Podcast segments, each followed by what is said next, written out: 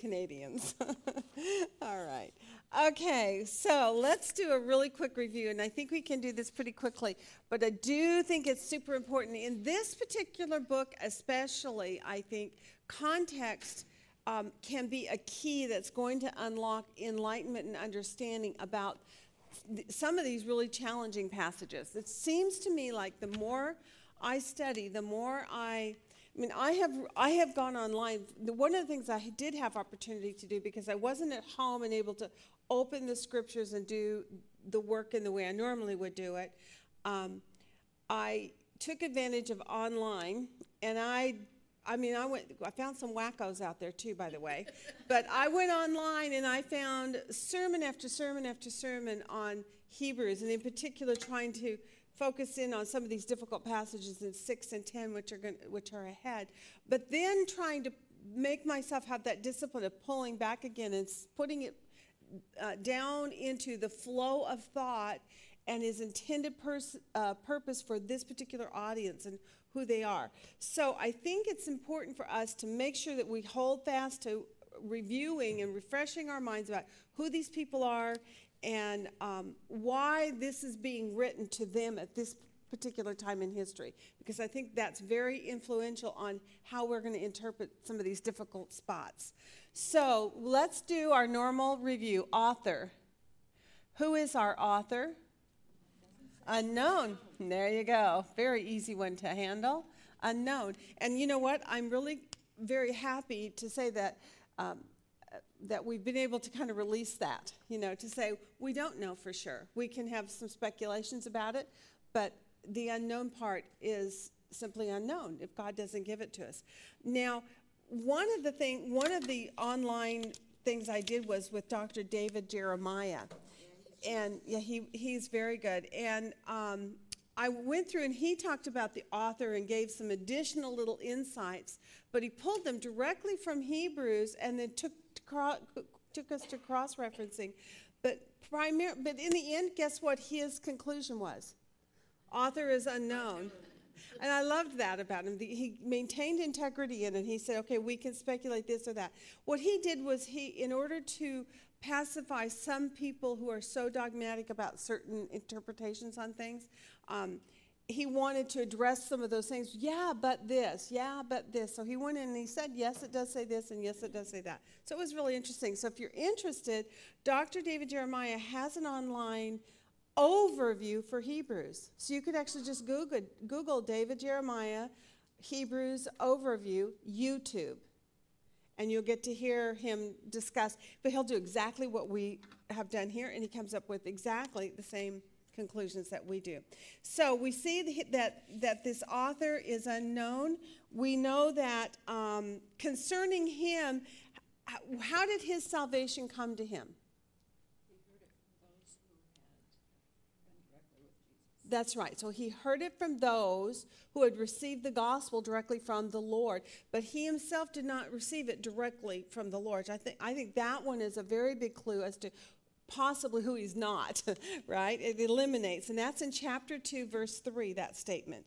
Um, at the close of Hebrews in chapter 13, we get a few really nice character points about who this man is. Does anybody kind of remember um, about the heart of this author and what, it's, what seems to be driving him?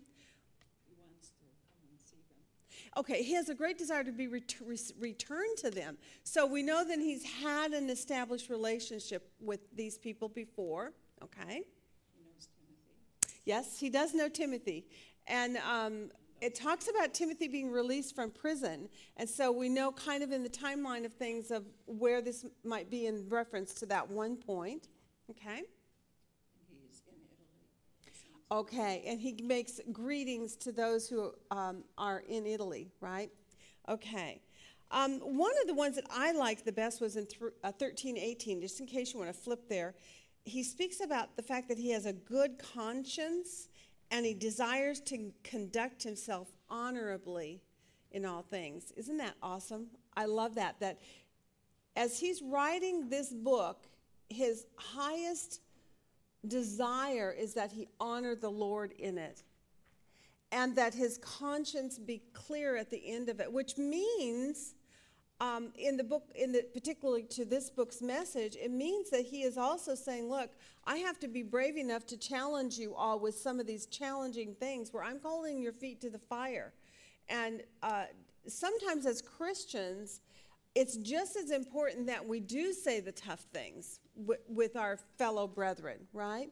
Because not doing that then doesn't leave you with a good conscience. If you allow your brother or sister to remain in sin or to remain in waywardness or to remain in, in anything that would dishonor the Lord and his name and your calling, then that would not leave him in, in a uh, clear conscience before the Lord. And so he, he mentions that. All right, so that's our author. Now, our literary style. What kind of a literary style do we have here? It is a letter. And it's a very interesting letter, isn't it? The way that it kind of lays itself out. It opens um, with um, warnings and rebukes and exhortations and instructions. Uh, we see kind of a almost a a little. What did Jeremiah say? He said something about it being um, opens as an essay. Then he's, he speaks about the middle portion, the majority of it, as being like a series of sermons. And then he says, then it concludes as, very clearly as a letter. So it is a letter. And what is the author's major purpose in this writing? Do you remember what the verse is on that? It is a letter of exhortation. Let's get that up there. Uh, author unknown, his purpose is to exhort.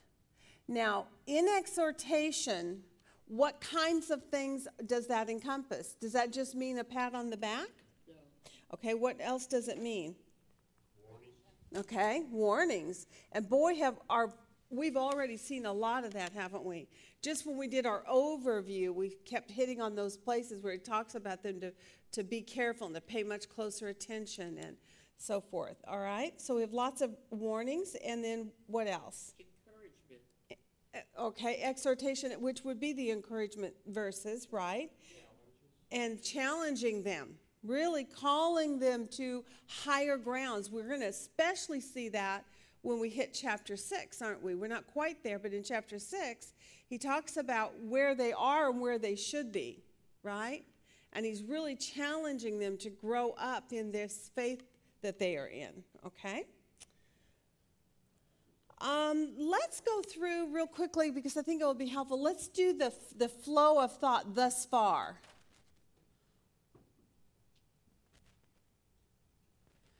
what has been presented to us so far in this. So, in chapter one, what did we see given to us? What, what is the major subject for the book, by the way? Jesus. And how is Jesus being portrayed throughout this whole book? As better than all kinds of things, right? Is there any um, major emphasis when it comes to that the things that he's better than that kind of you could you could kind of bring it down to one word? He's just better than what? The old covenant. The old, better than the old covenant. I'm sorry, Diane, it wasn't a trick question. You got it exactly correct. She's like, oh, I'm not sure what she's wanting there, huh? Okay, yes. So better than that old covenant. Now, in chapter one, we see him as better than what? Okay. Why? How is he better than angels in one? He is God.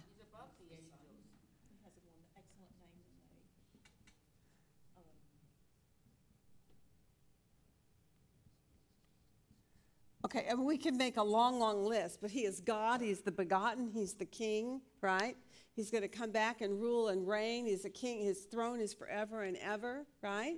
Okay, so that's in chapter one. And then in chapter two, what is he? Better than.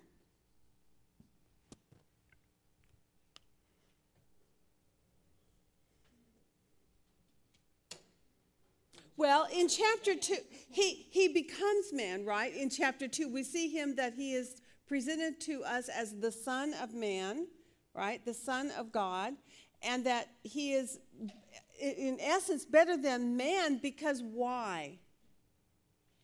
What does he do for man? Yeah. He's the savior of men. So uh, you can I just put better than men or better than man, although he is man.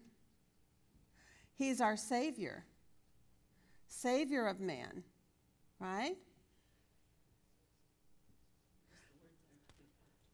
to give help to man. That's exactly right. And so you can put, if you want to continue with your, um, you know, with those uh, those guidelines in doing inductive Bible study, you really should pull the words directly from the text if possible, right? So uh, some of these things that I'm putting up here, I'm just trying to show you the flow of thought, so I'm, I'm being much less strict on that. Um, we, I'm not taking us back through your um, your at a glance chart per se. Kay asked you, though, to pull out your at a glance chart, right? And review what you remember about the flow of thought and about each of the chapters and how they break down. And so I'm just trying to do that for us right now, up through chapter four, where we where we ended uh, ended at the close of chapter or part one of our study. So. Okay, so better than the angels, better than man, better than angels because he is God, he is king, he is the begotten, better than man because he's man's savior, the one who can give help to man, right? Chapter 3, who is he better than? Better than Moses. And why is that an important statement? That's right, they had been. And in chapter 3, the, there's a major key subject in there about the calling, correct? The, there's all kinds of words in there about if you hear his voice today, right? And it introduces at the beginning that he, it's a heavenly calling, right? And then it's contrasted then with Moses, how Moses came, but when he came, how did he come? What was his ministry of calling?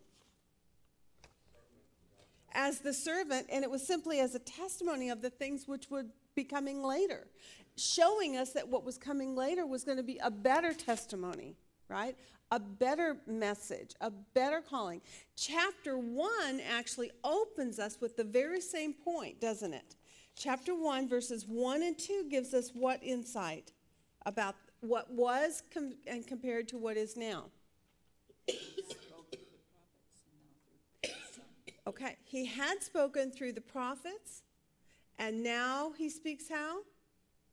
Through the Son. Okay, so to me, the fact that he actually starts with that, the more and more I go back over this, the more I am seeing that this is actually the pivotal point. He starts with it that teaches us and shows us what this entire book is about. It's about the comparison of the two what was versus what is.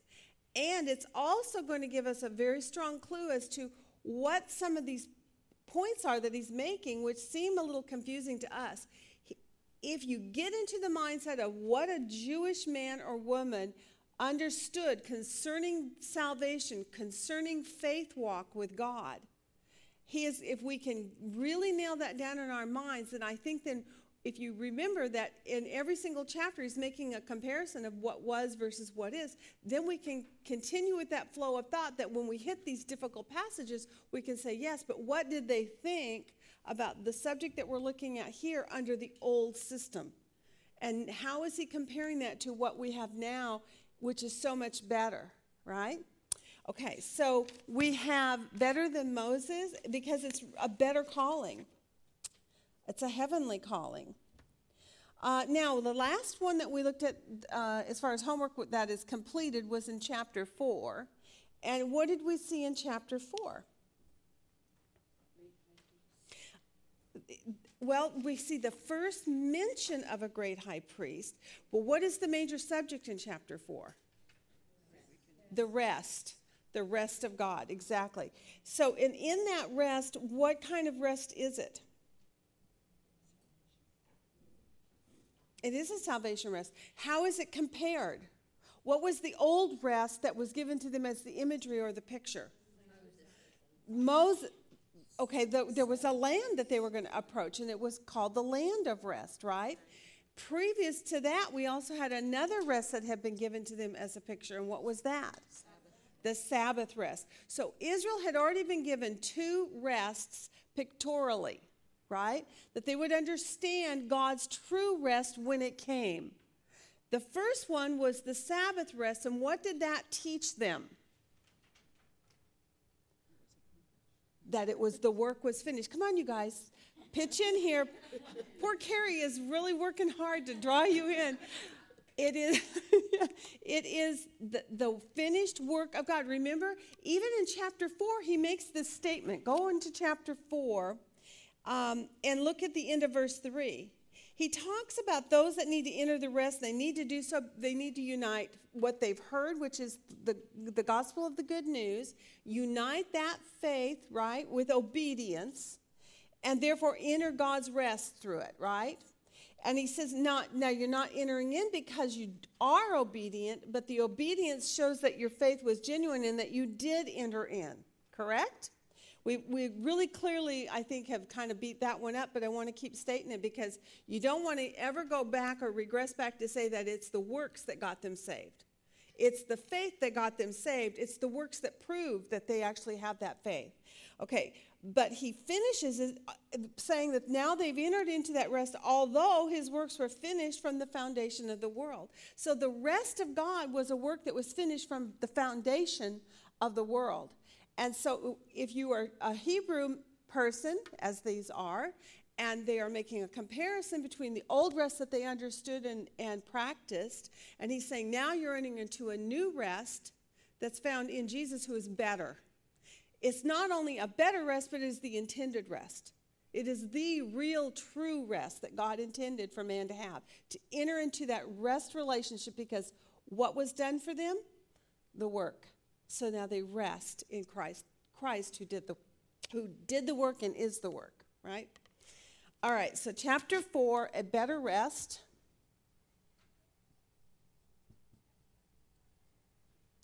Which is found in Jesus. Okay. All right, now the recipients. Who are these recipients? Okay, now how do we know that? And that is true. How do we know they're Hebrew? Just give us some clues. the name of the book. Okay, well that's a that's kind of, yeah, that's a little cheap. By the way, Dr. David Jeremiah on his thing said to, to us that the name of that book was not actually given until the second century. It was not even titled before the second century. Before that, it had no title. That's interesting, huh? It doesn't tell who it's to. You know? Nope. I mean, there's no greeting. It doesn't tell us who it's to, and it doesn't give us a title. But how do we know that the title they chose, Hebrews, is a, a good title for it? The subject in it, they're familiar with the law. Yeah. They're, they're tempted to go back in and worship under the law. Mm-hmm. Yeah, okay. The fact that there's so many references to the law in all its various factions the priesthood, the law, the covenants, and so forth, right? Any other clues? Right, so it does speak about their fathers, and in relationship to that, it draws them back into Father David, Father Moses, Father Abraham, eventually, right? All right? Another, one other clue that's really big is about the quoting. Where, is, where do all the quotes come from? Old Testament. You know, it's really interesting is in Acts we see de, um, Paul when he goes to Athens and he makes some quotes. He starts quoting the the, po- the poets and the the uh, what do you call what the apostolic not the apostolic the, um, the Stoic um, philosophers and so forth. But in this book, the quotes come from those whom these people consider to be the the rock solid authorities about life and about God. And the quotes over and over and over, all from the Old Testament. So, all those things accumulatively together give us the understanding this is absolutely a book written to Hebrew minded people. These are Hebrews. Although I would not say exclusively there's no one else there, I would never say that. But he doesn't seem to address it at all. He only addresses the Hebrew. That's, so that's what we're interested in looking at. Mhm. It's also addressing the ways in which they, um, God had messengers before. ancient Yes. Yes. So he's quoting the prophets and he's talking. Yes. about the ancient- I mean, a- again, back to chapter 1, verses 1 and 2, before he spoke to, to long ago to the fathers in the prophets in many portions and in many ways. So he makes that reference right away at the very opening of chapter 1. All right. So concerning them, we know then the recipients are Hebrews. We see the Old Testament quotes.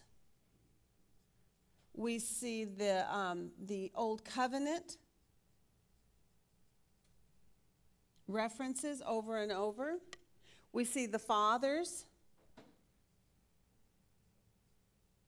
referenced. Oop, there we go. Okay, super. Okay, now recipients. Now here's here's uh, one part that's a little bit trickier. It seems totally straightforward, but let's look at these recipients. Primarily, would you say these are saved or unsaved? Both. Saved and unsaved? Yes, and yes. Both. okay, now, primarily, however, how does he address them? As saved. As a congregation who is saved, because his major emphasis is he is writing to a congregation who, at least by claim, apparently, are Christians. They claim to be Christians, right? Are there some references in here that make that really clear to us that you can recall?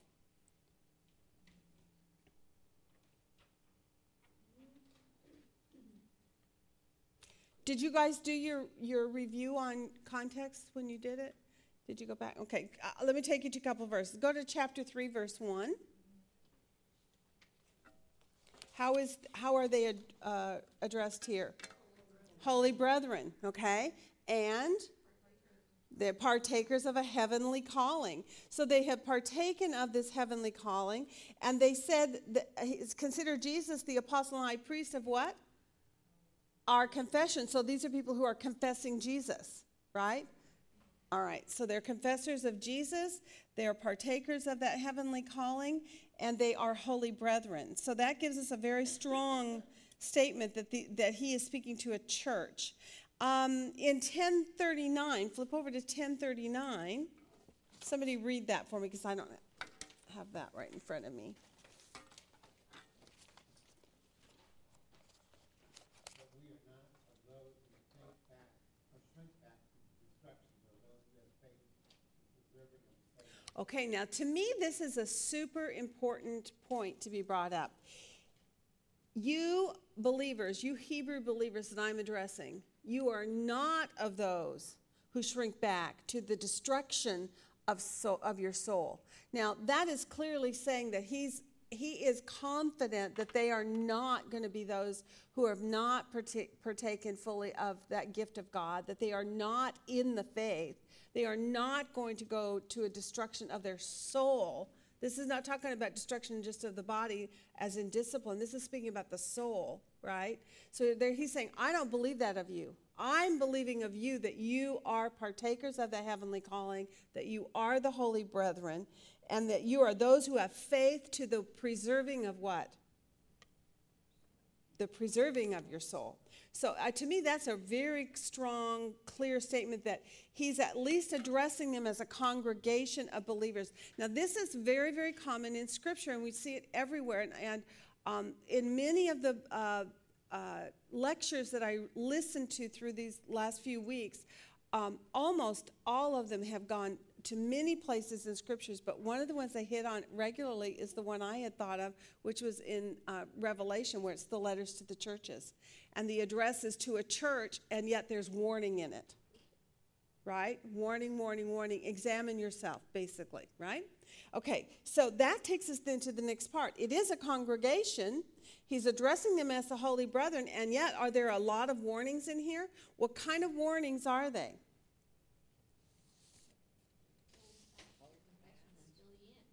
Okay? The warning is you must be holding fast. You are Christ's household if you are holding fast. In other words, there needs to be an evidential quality to your life. And if there is not, what might you be in danger of? Falling away. Falling away or having. And, and in that falling away, then we see po- the possibility of two ways of looking at that. We're going to hopefully develop it more, more fully as we go along here. But just in general, what do you think that's talking about? What kind of falling away?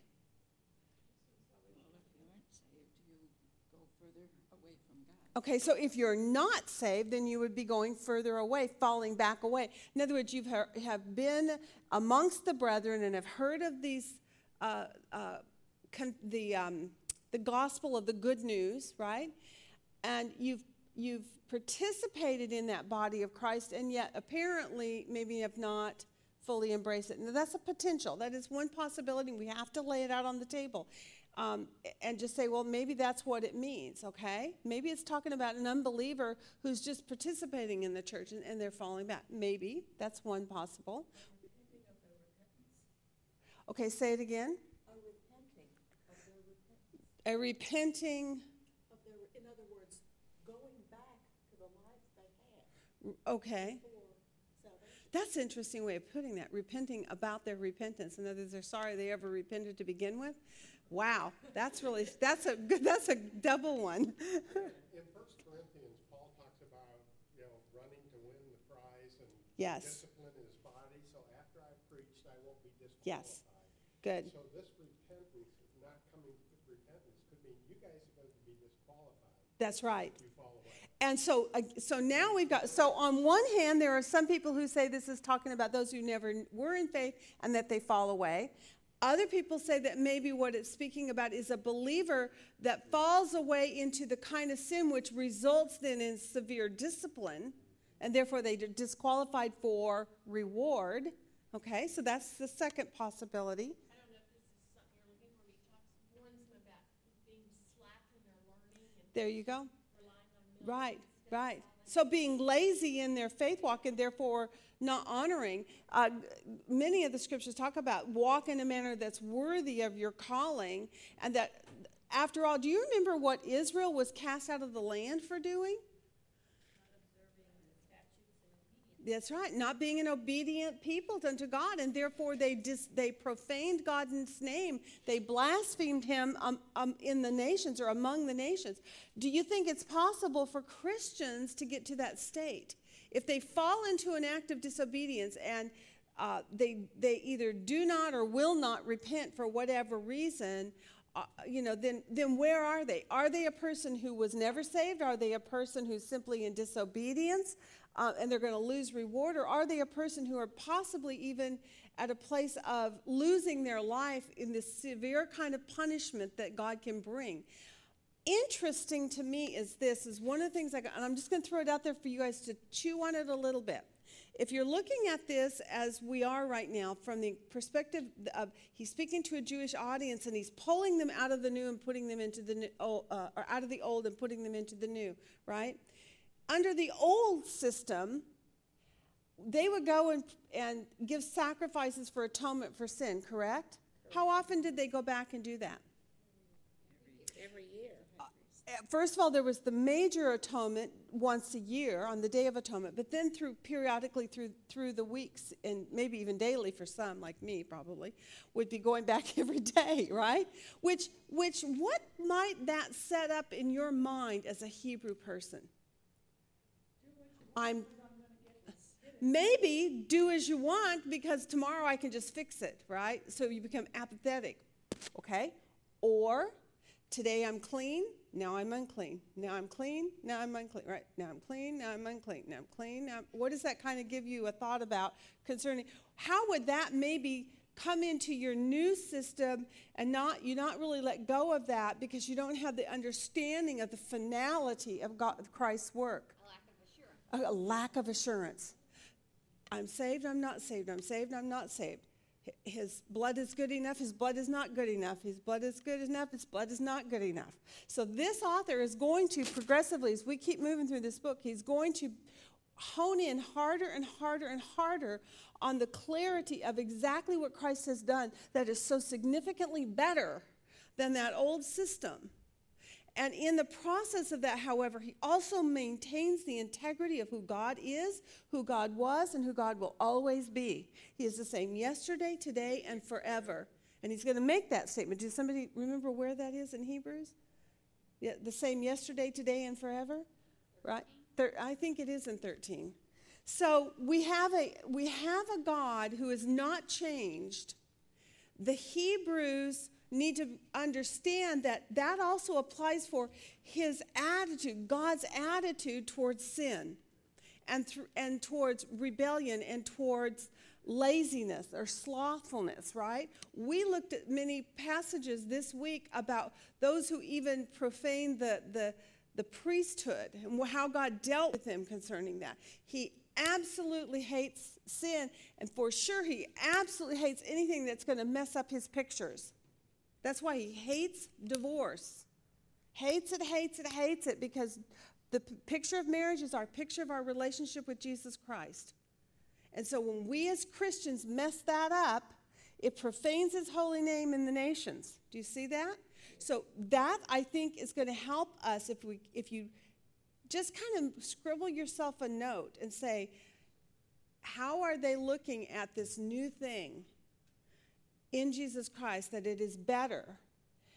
But but although it's better paul addresses it in his letter where he says well then can because it's by grace and it's better and it's absolute and you're secure then can i li- live in sin all the more?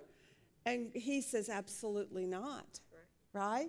So i think we're seeing a little bit of all that in our book here in hebrews. So if that helps you to kind of get your mind into the right place i think concerning what's what's going on here. What his, his challenge is is to help them move into what's better and have that security but to still maintain the, uh, the knowledge that god is a god who judges and hates sin and that we as christians must live in light of that integrity. Also have a fear before our holy god of understanding that one day we give an account for the life that we've lived right as his children. Okay not for judgment's sake for those who are in faith but for the sake of, of uh, reward. Okay. All right, so that kind of gives us who our, our audience is, the recipients of, of our Hebrews. There's, there's primarily, they are believers. Okay, I'm going to put that on here believers at the church. Uh, believers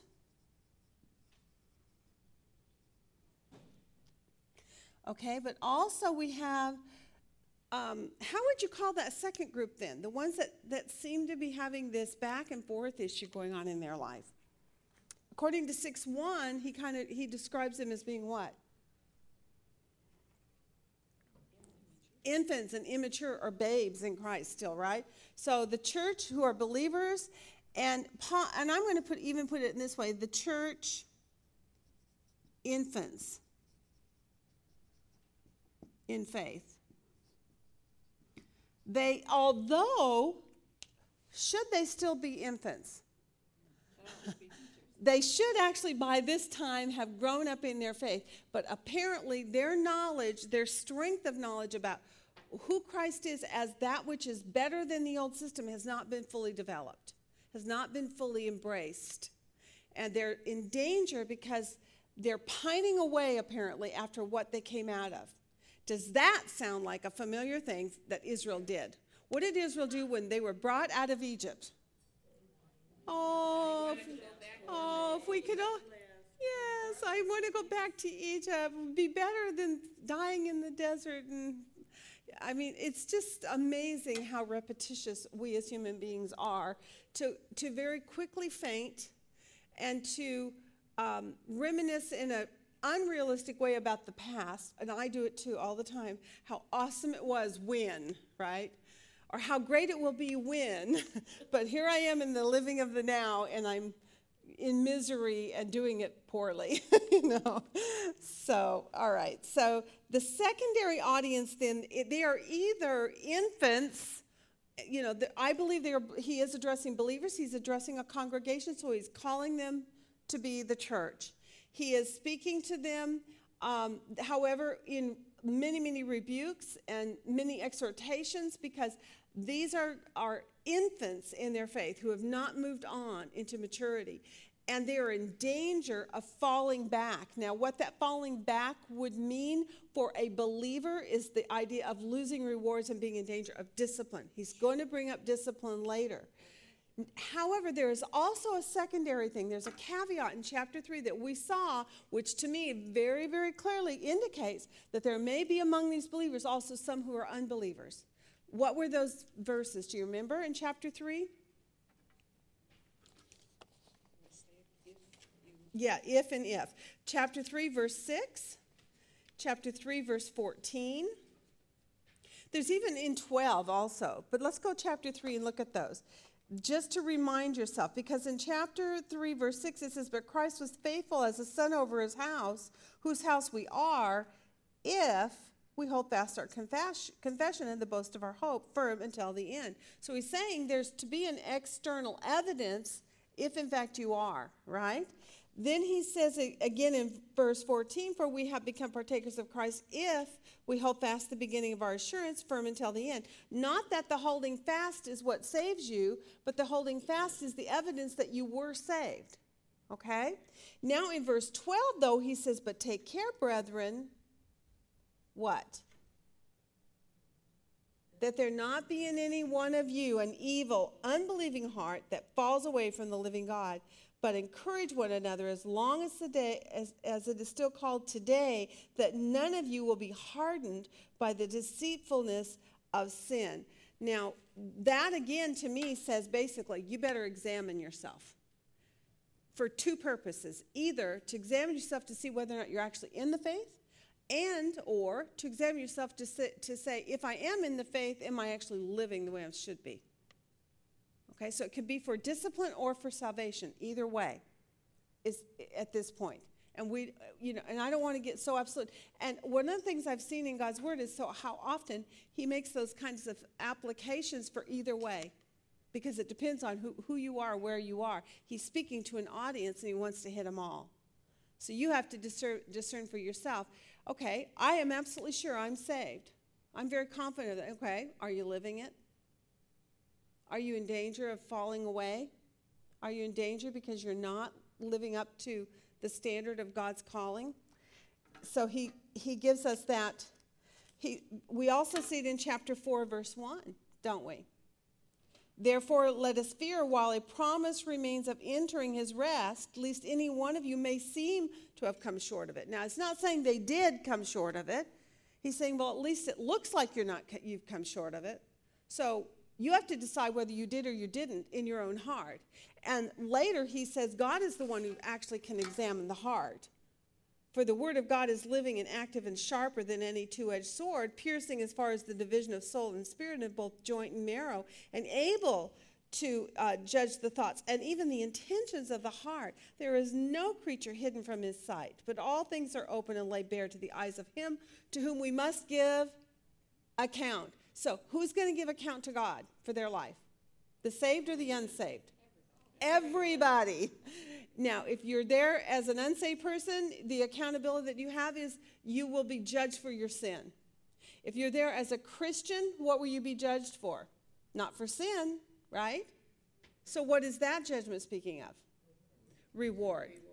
Okay, They'll be judged at the white throne judgment, the unbelievers. that's right. That's exactly right. The interesting thing is, though, the reason they go to the lake of fire is, it, is because, not because of their sin, but because their name's not found in the book of life. That's exactly right. And how do you get your book, your name into the book of life?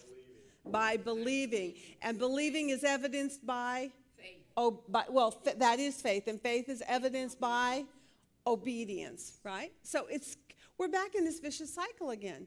So you know, I, yeah, I don't know if we will uh, completely resolve all the the conflicts that are on. Obviously not, because this has been an issue in the church for years and years. But here is what I am going to do for me because I feel like my integrity has to be maintained before the Lord. And so I went to both Pastor Rob and to Pastor uh, Kalani, Mike Kalani. And in two different conversations at two different times, I spoke about this book. And I said, This is how I'm seeing it. And they both were in agreement with me on it. So they confirmed what I was thinking. And then they added some more insights for me. So I'm going to hold on to those for later and we'll talk about them. But but the umbrella that we this is one of the pillars of, of doing inductive bible study. Never violate your known doctrines right? And so a couple of our known doctrines about salvation is what? How do you get saved? By faith and faith alone. And it's because god did it according to hebrews finished work from before the foundation of the world. And we call that what? Grace. Well yes and justification but it's grace so you are saved by grace and grace alone, not your works. So this book is not saying that you have to do works, right? And that if you don't do works, then you, you lose it. It's not saying that. So we have to figure out what it is saying. Okay? So salvation by grace and salvation, by the way, once attained, how long is that salvation to endure? Forever. Forever. And I, we will go into a list on those later. There are multitudes and multitudes of scripture that show the assurance of your salvation. The most important uh, study we can do is a study on covenant itself, which is what salvation is. It's a covenant, and if you enter by covenant, it is one. It is once for all. Yes, Well, if you go to John three sixteen, it's eternal life. that's right. It's eternal If life. I have it and I lose it, it was misnamed. That's right. I never had it. That's exactly right. And I do think that is primarily what we see going on in this book. And he's saying, I can't tell. You have to examine your own heart. Ultimately, God will be the one who will examine your heart. But in the meantime, do not take it lightly. Right? It's so this so great a salvation that you have. Do not do not consider it in, in the, lightness of your heart or thinking, but consider it as um, let's see if I can find that verse. Um, about salvation. So great. Uh, 2 3. In chapter 2, verse 3, he says what about it? That's right. For this reason, we must do what? Pay much closer attention to what we have heard so we do not drift from it. Verse 3 How will we escape if we neglect so great a salvation? And the subject matter there is that there is a judgment, a God that judges. He'll examine your heart and he'll make judgment. Now, if you're in Christ, good. If you're not in Christ, not so good. like, as a matter of fact, quite very bad. right? We can also be disciplined too if we well, yes, and if we're in faith, then it comes when we've already talked about this, and that this is where this book gets really tangled up for us because you have to kind of bring up. So that's why I'm bringing up the fact that we have to establish some solid understandings that we do not violate. There are some doctrines that you never violate. Salvation is by grace and grace alone, right? And you cannot lose it once you attain it. Um, okay, there was another one, one other one. Okay, I guess that was it. Saved by grace and assurance of salvation. So, so the big umbrella is the grace. How you get that, how, how that grace is uh, applied. But then there's also the discipline. And that's going to be a subject that is going to be brought up this discipline of the believer for slipping away or falling back or whatever. We used to call it backsliding. That was a big term for many years. Okay? That's a Baptist term, exactly. Do not neglect, neglect so great a salvation. Those who are of God's house, they are so if they hold fast.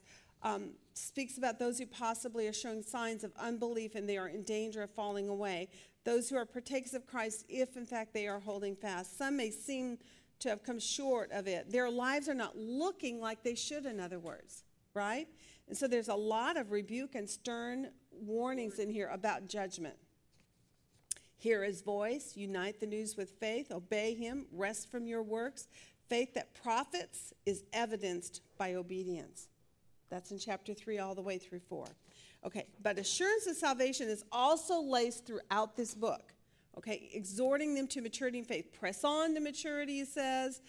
God, Christ is able to come to the aid of those who are being tempted, so there's that assurance that he will come to your aid.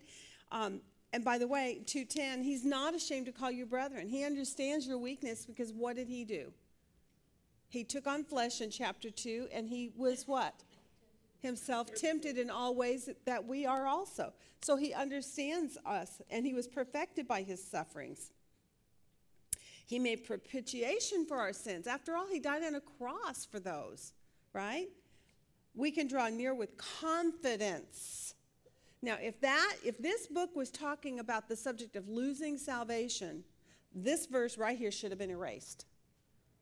How can anyone who has come to him and made a confession have confidence to approach that throne if they think, today I'm saved, now I'm not. Oh, now I'm back to being saved, nope, now I'm not. Which is the old system of thinking, which is what the Hebrews were thinking. So he's trying to bring them out of that thinking and bring them into a confidence, a place of confidence that once it was done, once for all, they don't have to worry about that again. Pretty good so far? Okay, so we're, we're doing well. Devil was made powerless, and so we are set free from the fear of death. Can you get me some water? Thank you so much. What okay, this was written about sixty-eight AD. Mm-hmm. Okay, so the church has been in About 30 some odd years, yes. So, what was the spiritual age of those folks that are running the church right there? I would think they're a lot younger than a lot of, fo- here we are, two thousand years down the road. I don't, I think it was about the same as it is today. There's a blend of older and younger in that point. You know, many of those apostles by this time have matured to old, being much older men. Um, little by little, the, the original apostles were falling away, but as we see from Hebrews, this believer came on board. We don't know where he is. We do note, if you remember from studying Acts, that anyone who's going to be a leader or a teacher in the church is vetted. They aren't even allowed to teach the Word of God until after, like, what was it, six years or something like that, at least, of having been allowed to be have one book and then one more book and then one more book. And they gave them little by little a vetting to make sure that they were prepared. James says, don't let any just anyone basically become a teacher because there's a, a high accountability. But what I'm, uh, what I'm, I'm getting at is, with this point, the church is exploding. Mm-hmm. And are, do we, are, were there some folks that were actually considerably younger in the faith, and yet the Lord had developed them really quickly? Maybe. I would say. They've been there long enough, they should have been teachers. That's what he says in 6 1. That's right. So that's been years. Yeah. Uh, I, I mean, I think it's no different than our church today. Yes, I think it's exploding. I think the biggest problem here is not their age group, but who they are and their thinking. Because they've been trained in a mindset. And you know what? That's very interesting, too, to consider.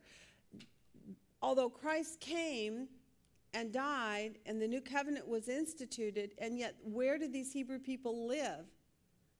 Still in the midst of what? Judaism. What is still standing at this time? The temple. We see a we see a verse later where it talks about the temple. Um, uh, let me see if I can find it. The temple is still. It's in thirteen ten. That the temple is still being used as a reference there to that, and the fact that he keeps mentioning the temple, as a matter of fact, and all the the processes of the temple and the the high priest and the the sacrifices and so forth. But he never make. I mean, after all, he's trying to teach these believers that Jesus is better than that old system. And if the old system had been done away by abolishing of the temple, he would have made that point. I mean, he definitely would have grabbed hold of that and said, "See, God even destroyed the temple." To, to show you that he's better and it's finished. But it hadn't yet been destroyed. So there's a struggle, a power struggle between their old mindset and a new. So uh, where it talks about the renewing of our mind, this is what these people need. They need a renewing of their mind to have a new way of, of approaching God through a system that's called Jesus rather than a system that's called the law. So that's our biggest issue. And thusly, because they're still holding on, how many of us have that problem? When we come into faith, we still have an old mind thinking, an old system of thinking. How many of us have even, I did it for sure, grew, growing up in a Baptist church, there were some Baptist teachings that I had that I know are wrong now but that that's the way I was taught and so it was really hard for a long time for me to let go of that and say oh I guess they were wrong because it was like what?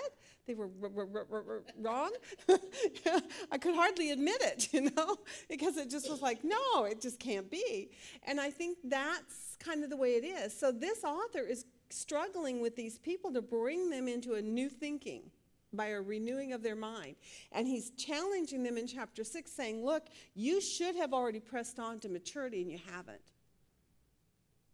Okay? I think there, it's also a time of persecution. So it's a time when Well, persecution's about to come. Some well, so- I mean, persecution. Some, some had already been killed. No, he says they've not died yet, they've not lost their life. Congregation. but I Right. mean, They know that. you Well, the, he says that it's not to the shedding of blood yet, so it's apparently before the real persecution of. No, I'm talking about some of the earlier. Well, okay, like the martyrs, the martyrs of their faith. True, true, true. stuff like that. You're right. So, you know, it's harder when you see the people that you're following being being killed for their faith, and that's scary. No, you're, that's true, Carrie. That is true. You're right about that. Absolutely. Okay. All right, so now we've got that review redone, and we really needed to do that because we had a long break. So we want to go now. So now here we are into chapter 5, and we're going to start with a new subject matter, aren't we? What is going on in chapter 5? Give me, let's start by just listing our keywords from chapter 5. We're just going to get some basics down. Today, we're laying a little bit of a foundation about what we're going to be looking at more and more and more. The subject of the great high priest comes up in this, at this point, and then he takes a pause for a chapter and a half, and then he'll come back to it again. But he explains why he takes the pause, doesn't he? Okay, so what is your major uh, in chapter 5? High priest.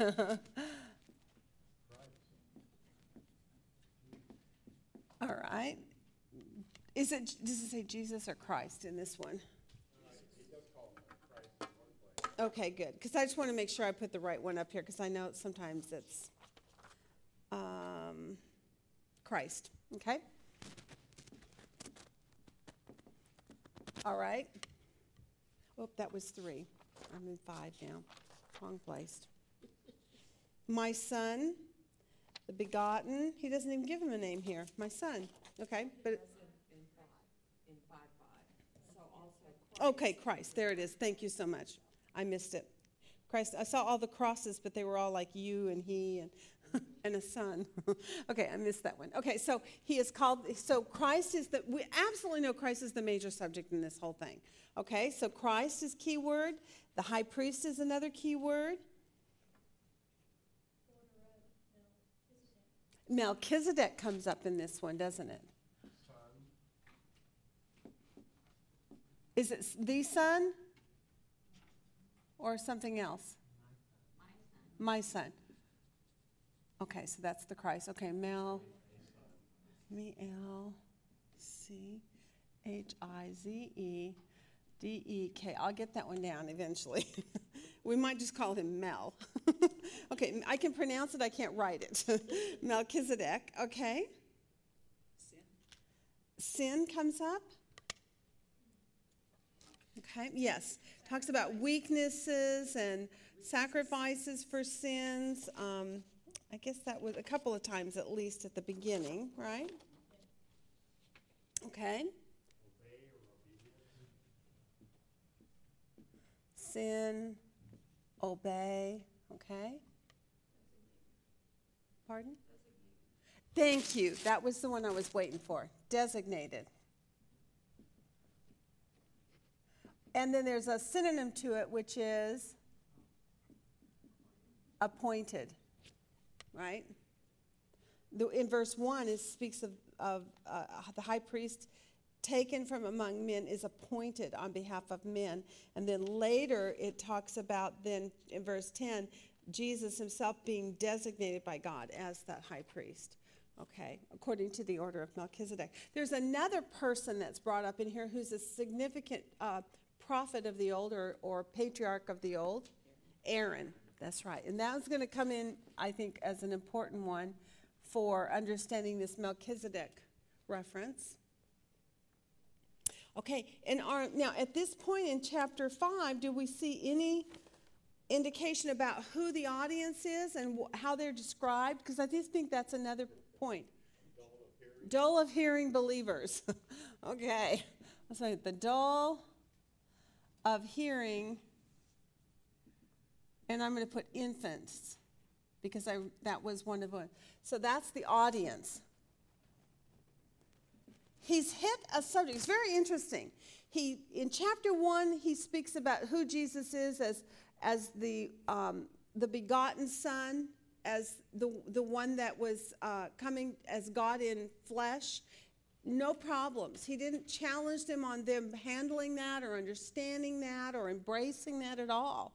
But when he hits this chapter 5, now all of a sudden he mentions about Jesus being their great high priest. Now he's got a problem with them. And now he challenges them as being those who are dull of hearing, infants, right? So that's the audience that he is relating to here. He says uh, the last verse is uh, though it's kind of an indirect thing.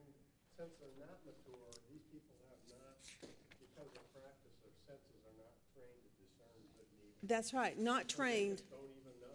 Yeah, exactly. They're not even trained. Well, and a lot of it is maybe they've even been taught it on occasion. They just did. They don't train themselves. How do you get trained to discern good from evil? But how do you get mature in Christ? By practice. And how? And what is it that you're practicing? Obedience. And obedience to what? To the scripture. To the Scripture. So, what is the problem that they've got going on here? They don't know the Word of God. They don't know the Word of righteousness, that good news that was preached to them. They got the basic levels of it, but didn't go any deeper. How many Christians do that? A lot. A lot. The, ma- the, the masses do that, even to this very day. If this is not a problem for today, I don't know what is. And it's so frustrating because I know, as most of you know, as I do, having trying to have a conversation with someone in a deep manner about the Word of God, you have to explain everything. You have to back up 10 steps and, you know, okay, now wait a minute. You have to start at the elementary principles and then you forgot what you were talking about to begin with, you know? I do that all the time. But it's it's so exciting when I have a group like this because with each one of you, I can approach you in a conversation and start anywhere and you guys follow. And you guys can come to me at any place and bring me into a conversation, I can follow. And we can add to one another's thoughts. We can share things that have God is by His Spirit brought to our minds, and it's sh- it's that iron that sharpens iron, and that's where the mature believer is supposed to be going, and to continue in their whole life. You never reach a place that you're finished learning, ever, right, Evelyn? That's right. She's going, yes. She's going, I don't know if I like this idea, but okay, yes. All right. Okay, so now the key words high priest, um, sinning and obeying, designated and appointed, concern, and that's in reference to that high priest. Um, these people are dear, uh, dull of hearing, they're infants, and he brings this subject up in relationship to what? That, they, that he can't even go on and talk to them about what? Because they're dull? this thing about the high priest, right? And the high priest being in reference to how he has been designated, right? How was he designated the high priest? According to what? The order of Melchizedek. And, he, and all of a sudden he has to make a stop and a pause. So, starting there at the end of that chapter 5, all the way through chapter 6 is like a big parenthesis. And he's going to explain some things and take them back to some things and challenge them on things and rebuke them about things because they are not maturing as they should. They're not going deeper as they should. And he says, I can't even go on to explain to you why Jesus is so much better because you guys have not been growing. And so this is really a very stern, um, I think, address to this particular audience. Okay, contrasts. Did you mark contrasts in this chapter?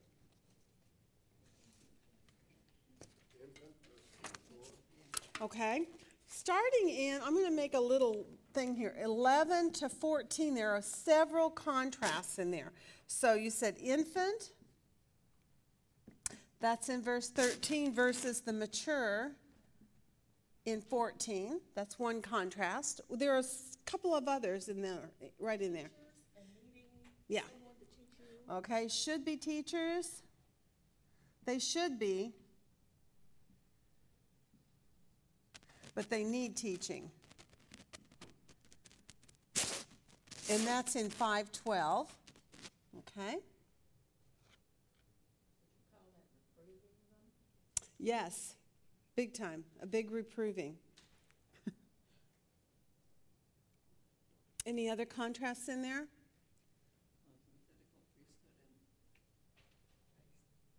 Okay, so in the, on, that's on, let's see, on 11 to 14, there's one more about the, um, Well, it's accustomed to the word of righteousness versus, uh, well, or the, uh, just more of a, uh, there you go, milk and solid food, that's the one I was looking for, as another real obvious contrast. But the end, end of that, then it goes on to say, because they're not accustomed to the word of righteousness, and therefore they're not able to discern not, right, good Evil, good and evil, exactly. Okay, so those are some contrasts that show right away in that one consolidated area that there's a con- there's a conflict going on here between the, the writer and the listeners. And he's he's exposing the problem with him being able to even go on with more of his uh, teachings on Jesus being better because they're so immature that he doesn't even know if they're ready to accept these these continued teachings concerning Jesus being a designated high priest because this is a higher level of or a, or a deeper depth of understanding about who Christ is as the as the Son of God who came, right? They were looking for who concerning their Christ? A king. A king. They were all the way up here on this real superficial level. That's why in chapter one, when he's talked about having a throne forever and he's being spoken as, as being God, as being the begotten, there was no problem. And he never had to stop and say, You immature babies, you don't even get it. But he, they, they did get it. They got those elementary things, and especially the things that they really wanted, right? Am I making a lot of, lot of noise here? So, could hook it into my earring, it might hold better. That might work. Okay. Um, all right, so let's look at the chapter then on the whole. We, are there any other contrasts that you want to bring up in the book on before that? With chapter, or, uh, verse eight, uh, obedience and suffering. You're obedient or you not, you're suffering. Maybe not. I don't think those are a contrast. Let me look. Say, and you're taking saying in fi- in eight, he learned obedience from the things which he suffered. No, I don't think so. I'm sorry, but I, I don't think those are actually a contrast.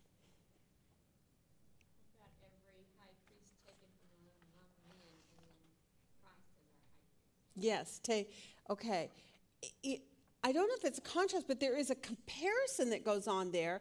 Christ is, how is the comparison made? In the first four verses, it's talking about men are taken, they're appointed, right? Men are appointed. And then in chapter, uh, the next segment, which is five and six, who else is appointed?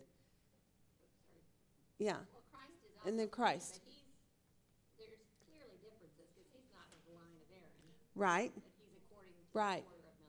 And so, what does he seem to hone, hone in on? Is it that, is that um, he's not from the line of Aaron, or how he was appointed? Which seems to be the greater emphasis?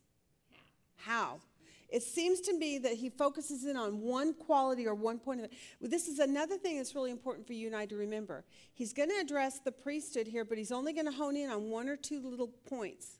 There's lots more about the priesthood, right? But he's going to hone in on just a couple of points here, and we're going to try to draw them out.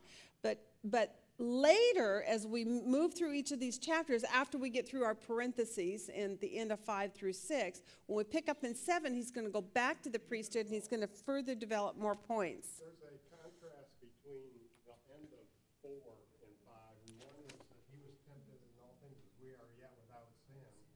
But in five, the, the, um, high priest, because ob- he's obligated to offer sacrifices for sins as for the people, so also for himself. Okay. Um, that, there's that contrast even though Okay. Um, okay. Um, let's see. G- give me some concise statements here so I can write it up here for you. Okay, is without sin, high priest has sin, um, high priest from among men that has sin. So that would be, um, four fifteen versus five three. Okay. All right. But there's also a comparison from among men, and he became flesh. Okay. Um, yeah. Um, okay. Give me the contrast statements really clearly, though. I need to know how to write it down. Yeah, if that's what you're giving me is contrast. Oh, a comparison. Oh, okay, good. So a compare. That's okay. Okay, so in in comparing, then you're comparing him as being better than actually. Then again, we're back to the major emphasis of the whole book is that Jesus is better than. So in this case, he's better than the men who are, appointed from among men versus Christ who's been appointed. Right. Okay, got it. Very good. Now I'm following you, Carrie. I'm sorry. I'm a little slow, but I eventually catch up, right? Um, all right, so now let's go and let's look at the major theme. Now, so what? Let's title it chapter theme. We know the major theme then is about Jesus and about the priesthood, right? So, how are you going to title this? Chapter 10. Oh, I mean, I'm sorry, chapter 5. So sorry. I, di- I jumped ahead of it. Yeah, there you go. Lo- Just follow my thinking. yeah. I was I was looking at my chart where it says verse 10. Sorry. Okay, that Jesus is what? He is a better high priest, right? Because we're going to stick with the better thing. Jesus a better high priest. And if you want to get your, your word of designated in there, you could actually say designated or a better designated high priest, either way, if you wanted to add that in there. But I do think that is sufficient. He's a better high priest, okay? That he was designated, though, is, is key in this. A better high priest, a better high priest designated. Okay, because the designation quality of this seems to be the emphasis that's going on at this point. This one point about him that he was appointed or designated seems to be significant. Why would that be so? From what we looked at this week in our homework in these cross references about the priesthood of Aaron, we went back to Exodus, we went back to Leviticus. Some of this is review for us who did Leviticus, right? Why is it so important that of this designation being a qualification for Jesus. And why would these people say, whoa, whoa, whoa, Jesus can't qualify? That's right. He did not fit the qualifications on a human standard, did he? Which is that it had to be someone who, who was appointed from whom? The Aaronic line of the priesthood. And within the Levitical, did you guys find it interesting, or did, was it a first time learned for any of you that the, there's a Levitical priesthood, but not all the priests are high priests, right?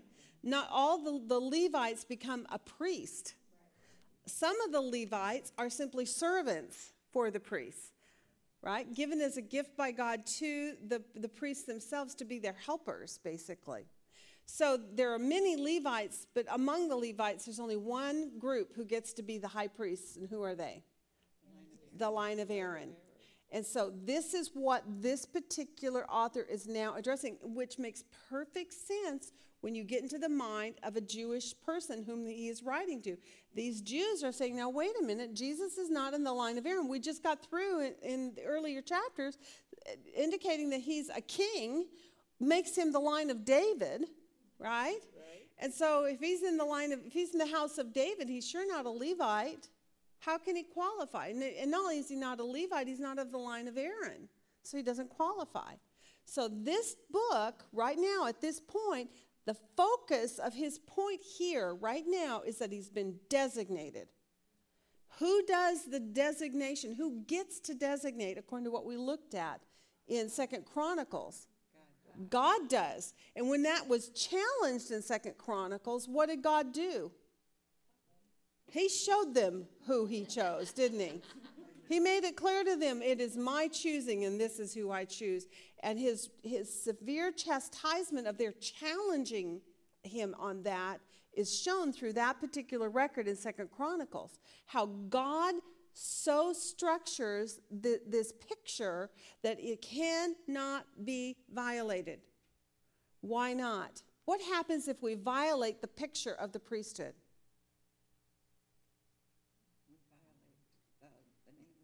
We violate God's authority in the name of God. What happens to the gospel? What happens to the gospel if we mess with God's picture about it? Well, it's distorted then. It's distorted. When the Christ actually comes, if you've messed up the picture, you don't recognize the truth, right? So if Jesus was going to come and be the reality, which is what we're seeing in this book, he's better than every single other thing. And in every other single thing, the picture that the Jews had is discussed. And they're going to say, but now here's Jesus who's the reality. He is the real one. There was the Sabbath rest, and there was the land of rest, but nope, now there's Jesus, the rest of God.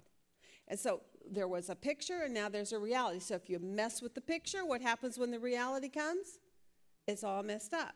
They don't get it. So these people are being taught then about one specific point, and that is the reality that God does the choosing. So in this book, let's go through chapter, uh, do our paragraphs so we get our flow of thought here.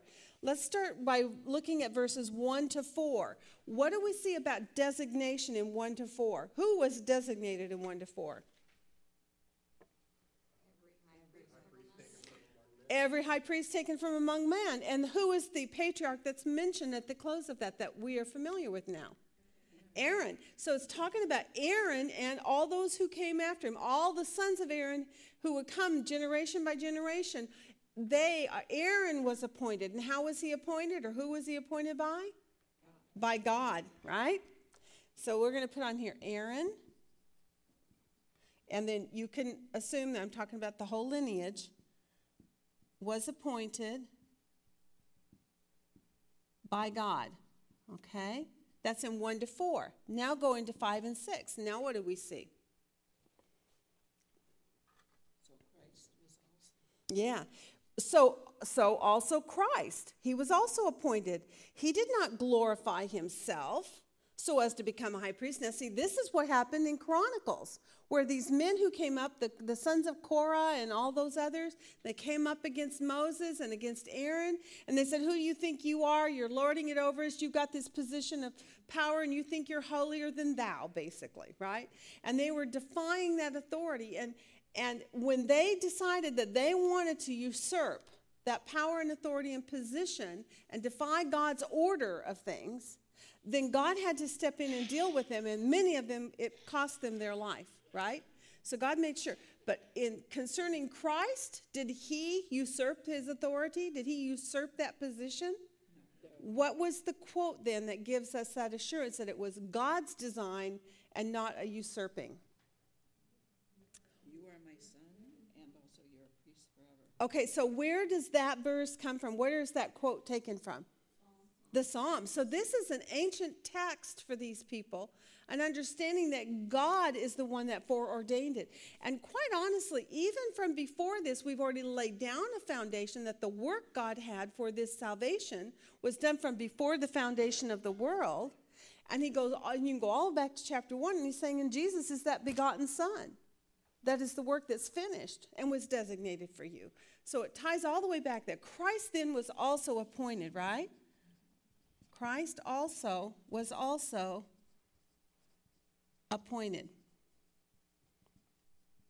by God because of these scriptures that are given to us, right? And he was appointed by God as a priest. You can say as, I guess you want to add on that, as priest.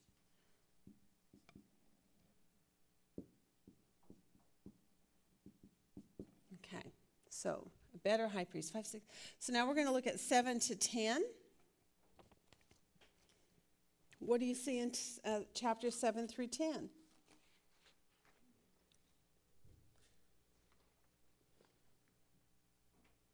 The source of eternal salvation.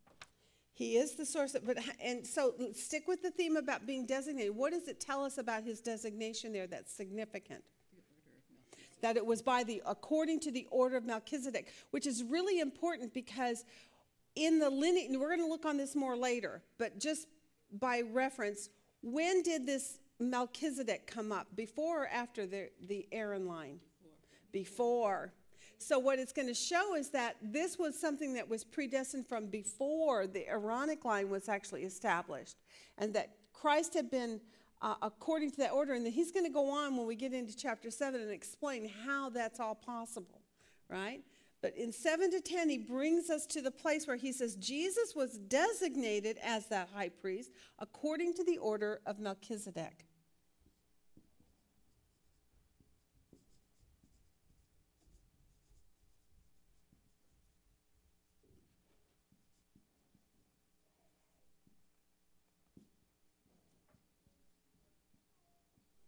And I'm going to put Mel on there for Melchizedek because I don't have room to write it. Okay, so him and Mel. uh, All right. Now, what happens then in verses 11 to 14? Concerning this appointment by the order of Melchizedek, what is that what he's talking about? He says concerning this? Concerning this what? Concerning this appointment that Jesus had been appointed according to the order of Melchizedek. And then what does he go on to say? Well, concerning this what? Concerning them. You're dull of hearing in your infants. I can't, he said, it's hard to explain it to you because you're so dull of hearing in your infants. And I, this is going to be okay. Can you sit down for about two hours while I take you through this? How many people really want to do that? Nobody. I mean, I love it when people come up to me and say, "Ki- What does this mean? I'm going, Well, how much time do you have? you know, because I, I mean, in order to explain it, you're going to have to back up and lay down some points so that they will follow you. Otherwise, they're going to listen to what you say your bottom line answer is, and they're going to go, Eh, I don't like that answer. And they're going to walk away. But if you can show it to them, which is the teacher in me, I can't help myself, but if you can show it to them systematically through scripture, documenting what your the flow of thought and your and connecting the, the dots basically in scripture, you can show them how the answer that you want to give them outwardly is actually a truthful statement right? Uh, Through reasoning. So in 11 to 14, he says, concerning this, this what? This appointed appointment, right? It's hard to explain.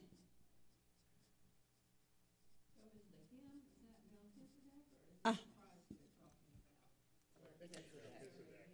It's the Melchizedek, I think so too. It, it's talking about concern. Let's see, concerning him, we have much to say. Him, Melchizedek, and it's hard to explain since you have become dull of hearing. For although by this time you ought to be teaching, it goes on.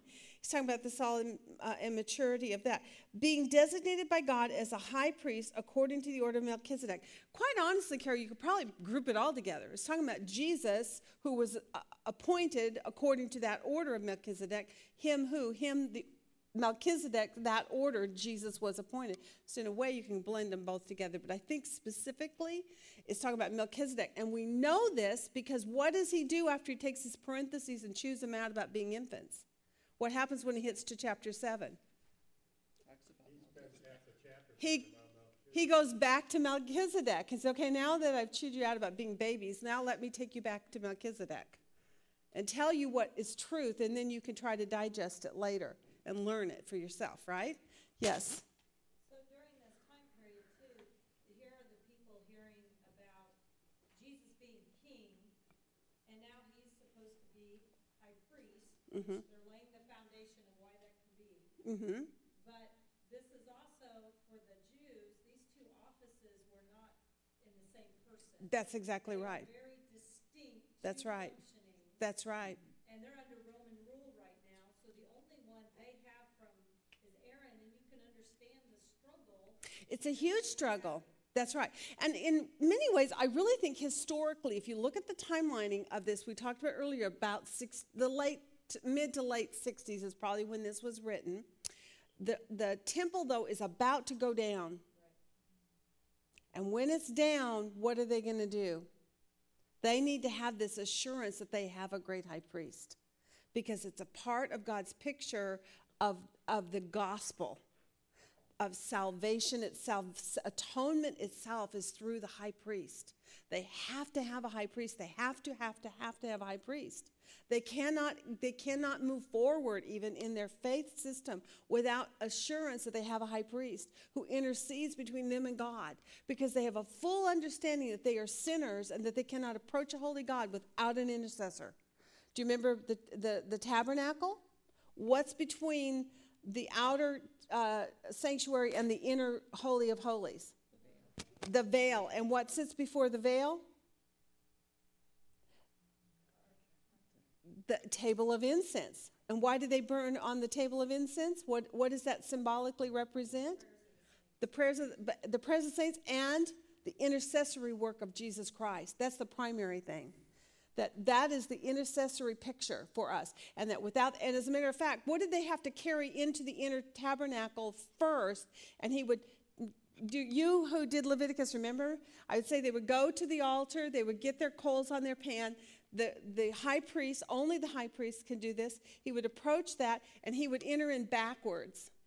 And we go in, and in the dark, he would lay his pan of coals down, and then he would get he would exit again, never facing the the the um, the ark of the covenant, right? Because without an intercessor between him and God, what would happen to him? He would be consumed, right? So he enters in backwards. He places the intercessory incense of the of the smoke that, that fills that altar, and he leaves. Then he comes in with the blood and he sprinkles. Remember that? We walked through all those processes. I thought that was beautiful. So I remember when I went to Don's church and they had the tabernacle there, the uh, tabernacle experience, it was called, right? And they showed that to us, and we got to go and stand at that altar of incense and light our incense and walk into there. But we did it, of course, directly, immediately walking in. But we had our incense, and as I stood there and I saw that smoke right before my eyes, and all of a sudden I got the picture of this, this incense and the smoking of, of the coals, the burning of those coals, was the intercessory work of Jesus Christ. And I had no right to be before that tabernacle, before that Holy of Holies, without my intercessor. So, do you see what happens with these Jews? They have to have their intercessor.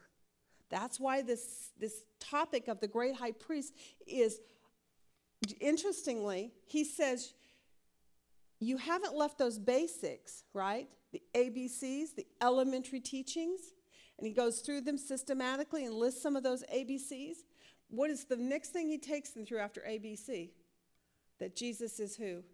Their great high priest, because it's also at that fundamental level necessary for them. They have to have their intercessor. So this author is writing at a time in history when that temple's about to go down. These are people who have entered into a new faith. They haven't fully left the old behind. He's trying to show them how this Jesus is their, their high priest. Isn't that awesome? It's a beautiful picture. All right, so concerning this appointment as the intercessor, Jesus being that appointed intercessor, it's hard to explain because you're dull of hearing.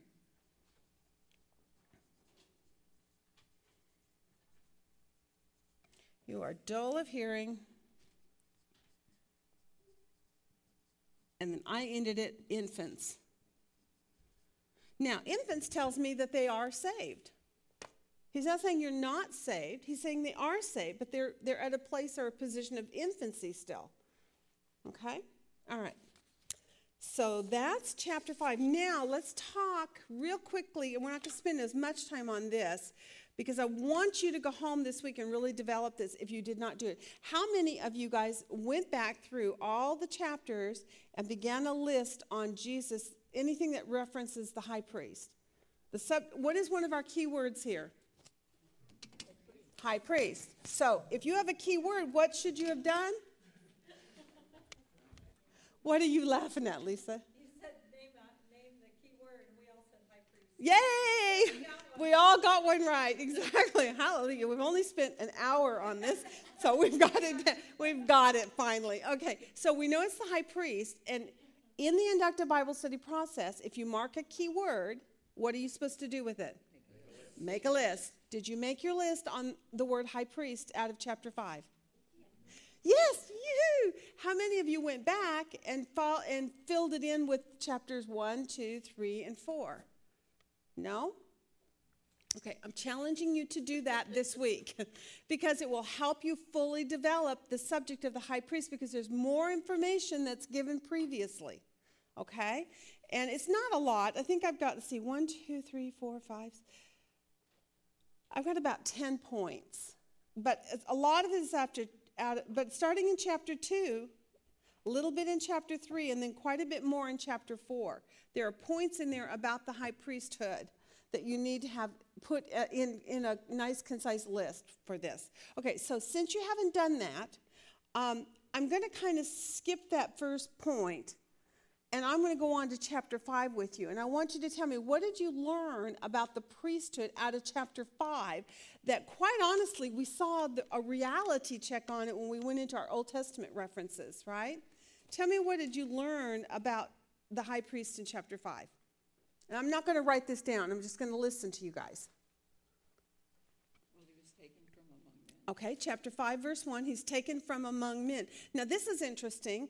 If the high priest has to be taken among men, and Jesus is now being presented as being their high priest, does that also explain to us why chapter 2 of Hebrews came about? What happened in chapter 2? What did we learn about who Jesus is? He took on flesh. In order for him to become a high priest, he needed to be taken from among men. Why? Because what is the, the quality of being a man that's represented for us in chapter 5, uh, verses 1 and 2? So that he has understanding and he can, on behalf of men. First of all, it's on behalf of men, so he had to be a man to be able to represent man. Okay, does that kind of make sense to you now? Why chapter 2? He had to take on flesh in order to even get to the place of being qualified to be a high priest. Okay, and um, concerning uh, uh, the giving of gifts, right? He offers both gifts and sacrifices for sins. But what, concerning sins, what is he able to do because Jesus himself took on flesh? He's able to deal gently because he was tempted as we are. That's right. He is he can deal gently. Now in the in verse 2, he's speaking specifically of the human priesthood yet, right? He's speaking about the Aaronic priesthood. He's saying about those priests, they can uh, deal gently with those who are what? I love this part. Ignorant and misguided. I'm going, boy, oh boy, does that ever describe me? Ignorant and misguided because he himself is what? Beset with weakness. Now, Jesus was not beset with weakness. Now, there's a contrast which we didn't bring up, but I'm going to point it out to you now. He, the earthly priest, is beset with weakness, but what is? How is Jesus described? Tempted but without sin. Tempted but without sin. And he talks about his, his piety. That's why God heard him. So that word piety would be your contrast to being beset with sin, but Jesus was one in piety was heard because of his piety, meaning his his pureness, right? His holiness. able to make propitiation for sin, That's right. And because of his piety, he's also, which yeah. a high priest could not, uh, m- a high priest from among men couldn't do. Right. Well, and what's really going to be fun is when we get down into 8, 9, and 10, we're going to see where in, in those verses it's going to talk about um, Jesus being the better sacrifice and so forth, too, because his sin is better than that of the lambs of, of uh, or the blood of lambs and goats, right? Um, all right. So he can deal gently with the ignorant and misguided, is given to us. What else did we learn? What is the obligation of a priest? To offer sin, right? Offer sacrifices for sin for the people, and, and in the case of the Aaronic priest, also uh, sacrifices for his own sin. Okay, what else did you learn? That's right. And again, did Jesus take the honor to himself? Did he usurp that? No, he did not, because God himself had already predestined it, had already foreordained it, and had already quoted, had already inspired men to write this all the way back to the Psalms. We see this. This was one of the quotes that's given to us. And Katie, just kind of an aside, but it kind of all of a sudden, you know, the contrast we saw with Moses earlier. Mhm. And then you go back and look at Moses, he was a leader, he was a prophet, and he was a priest. And he was a priest. I thought that was cool. That's why one, a prophet like Moses will, will come. And that, I have a feeling, Craig, that will actually come up in one of our homework cross references that's going to maybe kind of gel those three things together because uh, uh, Moses is being um, highly regarded, right? And this is why, right away in chapter 3, we see that comparison that he is better than Moses. Because although Moses had these three qualities, he, al- he had those three qualities, but he also had additional things, right? For one thing. But that he was greater than Moses because of his message being that which was a heavenly calling, the reality calling, where Moses spoke of those things which were to come as a prophet. Yeah. All right. What else? Well, another contrast comes to mind is that Christ is our high priest forever. Yes, that's a good one. And it, although it doesn't actually directly state it here, we know the implication is men don't last forever, do they? It goes, they are. And so, and generationally, as they die, then it gets passed on. To, and that's why the order of Aaron, when it was established, was established for Aaron and his sons and his descendants after him. Okay? Also, Jesus was made perfect through his suffering, and no high priest was ever perfect. Yes. I th- one of the one of the most profound things that we can teach the church today is that the, that old system never did make anything perfect. It was not a, a covenant of salvation. It never was intended for salvation. It was a temporal thing and it was a picture only. Its, its only purpose was a tutor to lead people to see the Christ and recognize him when he came. It could lead to blessings, but that was the best. That was it. That's the best it could do. And certainly they were obliged to do it, right? But also, Jesus later is quoted as saying, Sacrifices and offerings thou never desired, right? It never appeased God. It was never God's plan. It never was what, what the Lord wanted. But he said, A body you have prepared for me. Because it's through his body that it can be accomplished once for all. And therefore, then the sins are done away with, right? All right? Any other insights about our priest, about Jesus as our priest? Well, the high priest made uh, atonement for the sins that had been committed, whereas Jesus made propitiation Big difference. for all sins. That's a really good point. Now, it doesn't talk about that here, but it will. We will get there. Atonement versus propitiation is a huge contrast, isn't it? Okay. So the word propitiation does come up here. Was it here or back in 2? It must have been in chapter 2 where it says he made propitiation for sin. So the, the concept of propitiation is already brought up. It's one of the reasons I want you to go back and make a further list on who, who Jesus, uh, uh, the subject of the high priest. Anywhere you see it referenced, any insights that you see about it, because the, pre, the priesthood of Jesus makes propitiation. And once we do a word study on that and really work that through, we're going to compare that to what happens under the priest, the earthly priesthood of, of Aaron. Okay?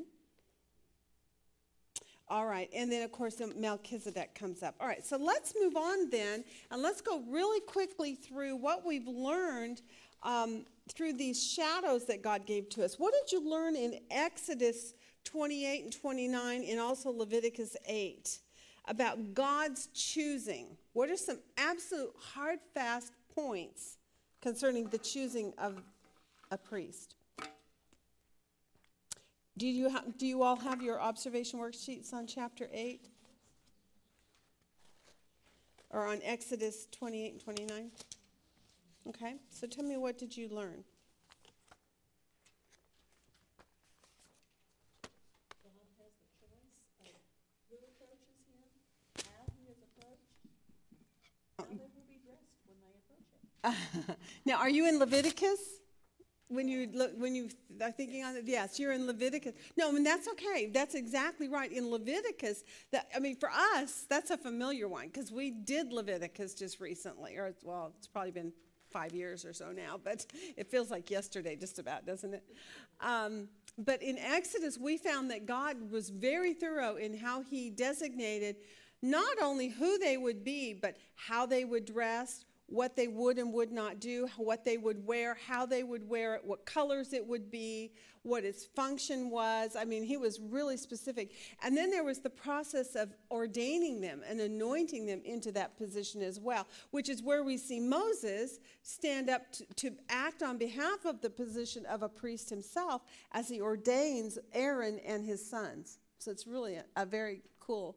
Okay, so let's go back to Exodus, though. What did you learn in Exodus about um, God's choosing of a high priest?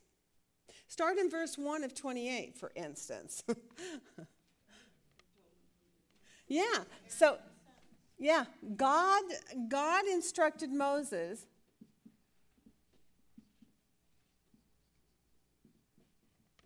to bring Aaron, right?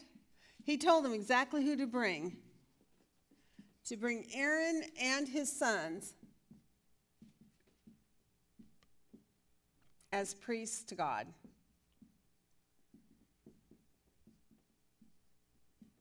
Okay, and that's in 28 1. Any other points out of 28? How long is their priesthood going to be according to 28? Did you happen to note that or put a clock on that verse? Always, forever. Okay, drop down to 29. Someone read that. Or no, verse 9, rather, 29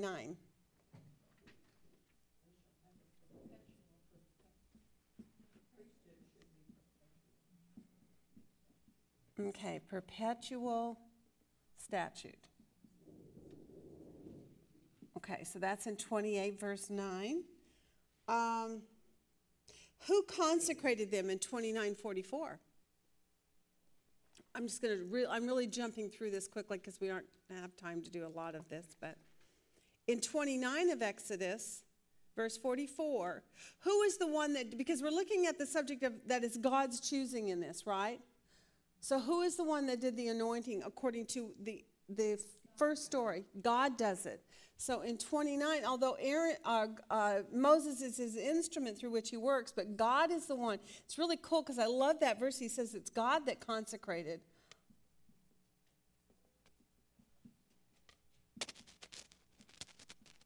As a high priest. Okay, so that's in 2944. Any other points that you want to bring up? Let's go back to, then let's move on to Leviticus 8 and just get a couple of things out of it.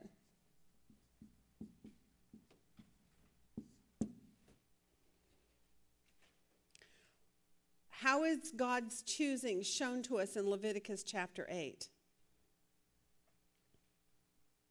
Well, by the clothing and Okay. the whole process of ordination. Actually, is every detail about them is determined by God. God set up the entire thing. He told them how to dress and what to put on and in what order even to do it all, correct? Okay, so God God does it. Aaron and his sons are chosen and consecrated and anointed. This part to me is interesting. Who witnessed this? At the whole congregation. Go to verse 8 4, uh, 4. Verse 4. Someone read that.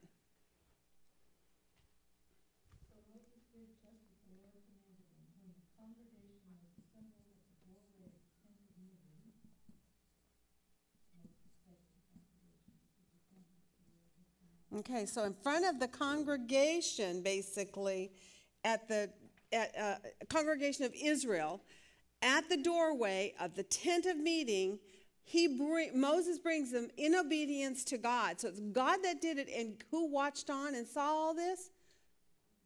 The entire congregation of Israel. Now, why is this important before we move into Numbers? because of the punishment. Because of what happens with these very same people and their defiance against this set up and designed designated order that God it be it's kind of I got to this is an interesting comparison about defiance about God's order of things. Do we have an order of things that we know is right that our world today defies consistently against God on? What give me some suggestions here. I know they're controversial, but throw them out anyway. Homosexuality is one huge one. Abortion, okay, well, that would be directly a sin and it's murder, but that's not exactly a function of um, order. That's not exactly a function of order. Marriage, the idea of marriage and who's supposed to have what kind of a role and, and how they're, sub- you know, it used to be that word of submission was like a dirty word to a lot of people for a lot of years. Why? Because we had an, a movement in political realms of, of uh, women's lib, basically, which trampled on God's word and would not allow women to consider the idea of being subordinate underneath their husband, that there was a healthy and a good and a God honoring thing. It made it a dirty word, it made it a, a, a, a disliked thing, so much so that women totally rebelled against it.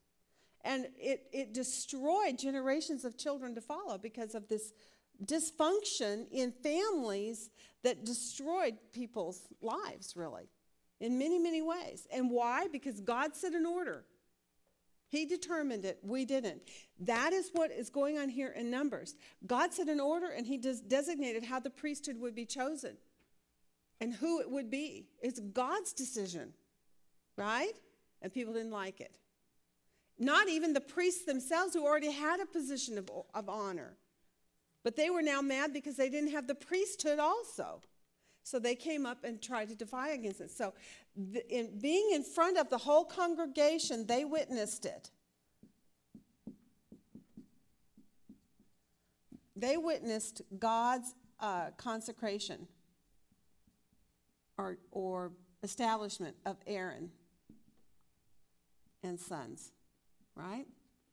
And we're going to put on here 8 4 as your reference to that. Aaron and his sons were chosen and consecrated and anointed in front of the congregation. And it's really interesting. Did you see a key repeated phrase in chapter 8 about Moses in relationship to the Lord? What is it keep saying that Moses did? He wa- he did if you mark, I don't know if you marked it or not, but I had to mark it because I couldn't help myself. You know, you see a key repeated thing, and it's like over and over and over and over. And Moses did according to all that the Lord said, and Moses did as the Lord commanded, and so it's over and over. So Moses did this. Okay, so then we get to Numbers. And I don't know if I'm going to be able to get all these points up here, but we looked at chapter uh, 16 to 18, basically, of, of Numbers, the first part of 18. We see that Aaron and his sons have been chosen to come near, right? I'm going to put this up here as the first point, as the very first point. That's in 18.1. Aaron and his sons were chosen to come near. It doesn't say that part, it's the implied of it, because the next part of it says, But who is not? But their brothers, what? Keep going down into verse 2 and 3 of chapter 18. They were to attend to them. And concerning coming near, what? They shall not come near, and if they do come near, what? They and you both will die. I'm holding you, Aaron, and your sons accountable. Make sure they do not come near. And if now, obviously, if they come near and Aaron and the sons tried to prevent them, God would not hold that against them. But if they allowed it, if they didn't challenge them, if they didn't correct them, if they didn't rebuke them, God would hold that against even the, the Aaronic priests, and they would also be put to death. So the whole congregation, according to 18, the reason I think this is put in 18 is to just reinstate or to restate what everyone already knows who's not you know, Gentile, all the Jews, they know this. But it's a restatement of what we looked at in Exodus 28 29 and in Leviticus 8. We see in chapter um, uh, 18, verses 1 through 3, that God had chosen them. He makes a statement, but their brothers from that same tribe of Levi, they were not. They shall not come near. So then that's going to help us when we go into chapter 16 and look at the events that take place. So, what happens in 18? You tell me. We, we don't have time to write it down. We're just going to try to get through this. Rebellion, Rebellion occurs. So, Korah, who are from the, the sons of Levi, they rebel. Who else rebels with them? The sons of who? Yes, okay. And the, who are they the tribe of? Reuben, right? Does it say Reuben in there? Okay. All right. So they are all sons. So there's Dathan, uh, Abiram, and On. These are sons of Reuben. Okay. And so these are basically not Levites, but they're also angry. Now, why are they angry? These others that are not Levites. They're angry because what? What are they accusing Moses of? He said that uh, all of Israel was equally holy and everybody was entitled. Right. Okay. That was a collect. Exactly. There. Who do you think you are? Aren't we all God's chosen people? Are we all holy? Uh, Right? Yeah. Okay. So that was one of their complaints. When it came to uh, the complaint against the priesthood qualities, we see the sons of Levi that that's their major thing. Who do you think you are that you're exalted above us? Right? In our in our Le- Levitical line, who who gets to make you the important one? Well, who did? God did. Right. Okay, now concerning the, the families of Reuben and others that we see will come on board later in this storyline, what is their major complaint? Not about the Levitical thing, really, but what? That they were where and they were going to do what? What was going to happen to them? Where's this land of milk and honey? Right? And they said, Oh, Moses, you've brought us out here to do what to us? To let us be destroyed in the wilderness. So, do you see what their complaint is? Now, wait a minute, wait a minute, wait a minute. These are Israelites. They just came out of Egypt. Who brought them out of Egypt? God did. Yes, Moses was the, the physical leader, but it was God. Who went before them as a pillar of light and as a, as a pillar of smoke that traveled before them to give them the way? Where, where was the tabernacle? Every place that they went was with them and among them. Once they got to Mount Sinai, they got their instructions on how to build this, and it went with them everywhere. The Lord was the one leading them, right? And yet they're saying about Moses that Moses, you brought us out here to kill us, basically. There is no land of milk and honey. They're in total disbelief and total unbelief, right? Rebellion and unbelief. All right, so we have this. So now, what is ha- what happens? This is interesting. What does Moses say in verses in chapter 16, verses 5 and 7? What does Moses tell those Levitical men to do? Okay, re- okay. Re- let's let's read that whole thing because I want you to tell me what is the problem here. Okay, tell me. Read that verse five through seven. He spoke to Korah and all his company, saying, Tomorrow morning uh, the Lord will show who, who is his and who is holy, and will bring him near to himself. Even the one whom he will choose, he will bring near to himself. Do this. Take censers for yourselves, Korah and all your company. Put fire in them, and lay incense upon them in the presence of the Lord tomorrow. And the man whom the Lord chooses shall be the one who is holy. You have gone far enough, you sons of Levi. Okay, whoa, whoa, whoa. Tell me what's the problem here? The sons of Levi, were they supposed to touch the holy articles or go before the presence of the Lord with incense? What was going to happen to them about their brothers? He says, Aaron, you and your sons are chosen to come near to me, but your brothers, what? If you come near, what's going to happen? You will die. And now Moses says, Oh, you're complaining? Bring your censers and come. We'll see. Let's see what God does. Do you see the I once I got this, once I kind of read this all through enough and I went, "Oh my gosh, he's basically saying come to your death sentence." You know, because if they go before the Lord, God has already told them, "You will die." And they knew this.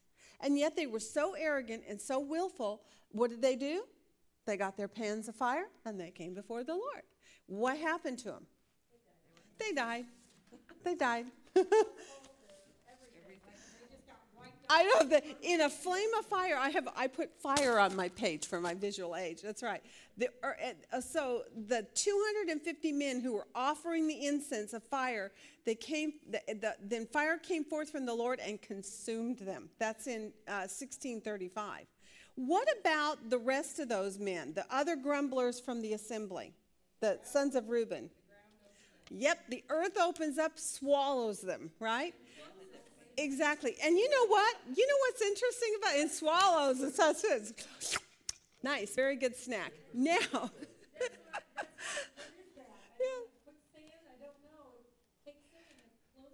Okay, so you and I, if we are present and we witness this, how do we respond?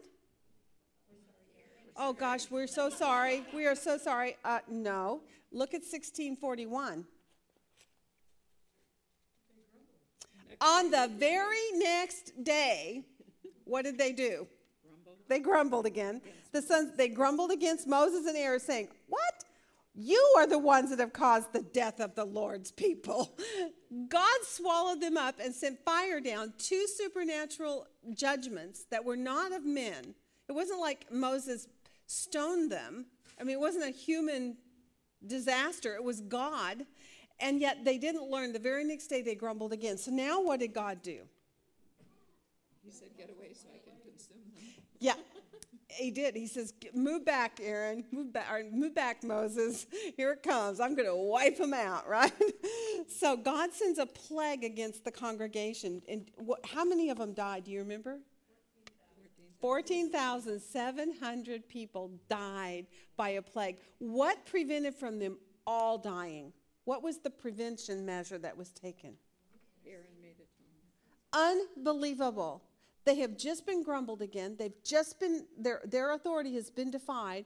And what did they do? As God is passing judgment against these people, most of us would sit back and go, Yeah, you missed one. right?